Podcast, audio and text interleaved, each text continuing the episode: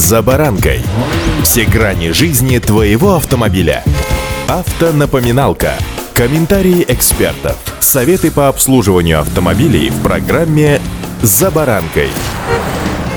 Автомобильную жизнь, то есть нашу с вами, лихорадит неделя за неделей. Новый год принесет изменения в правилах дорожного движения. Сегодня о том, что в настоящее время активно обсуждается. С чем-то я лично согласен, с чем-то нет, но акцента на этом делать сегодня не стану. А вы слушайте, внимательно слушайте и анализируйте. С вами Забаранка Александр Карпов. Здравствуйте.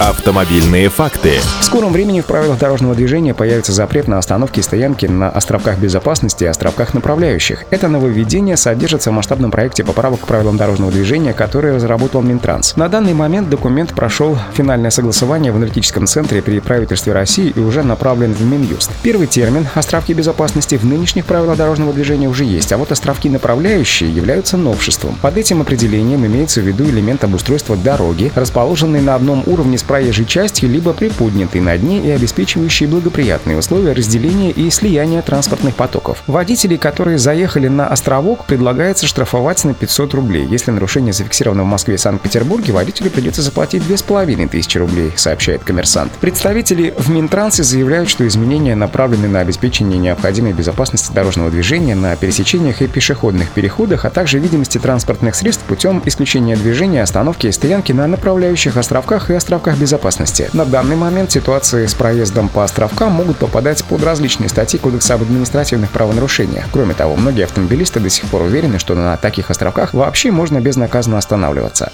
Автомобильные факты. За езду в нетрезвом виде, независимо от присутствия в машине детей, сегодня штрафуют на 30 тысяч рублей и лишают на 2 года прав. Со следующего года планируется наказание ужесточить. В случаях, если в машине будут дети, наказание будет строже – 50 тысяч и 3 года лишения прав. Минувшим летом вступили в силу поправки об увеличении штрафа за пьяную езду. Ужесточена уголовная ответственность для автомобилистов, которые ранее уже были судимы за серьезные пьяные аварии с погибшими и пострадавшими. Если выяснится, что в первой аварии по вине пьяного водителя погибли или пострадали люди, его смогут лишить свободы сроком до трех лет, а лимит возможного штрафа будет повышен до 300 или даже 500 тысяч рублей. Но в будущем году наказание для пьяных водителей станет еще строже. Правоохранительные органы давно настаивают на ужесточении ответственности для автолюбителей, которые позволяют себе нетрезвыми перевозить в машине детей. Одна из норм нового кодекса об административных правонарушениях предполагает, что если инспектор обнаружит в машине несовершеннолетнего возрастом до 16 лет, нетрезвого автомобилиста лишат прав на 3 года и оштрафуют штрафуют на 50 тысяч. Речь идет о ситуациях, когда водитель отказывается проходить медосвидетельствование.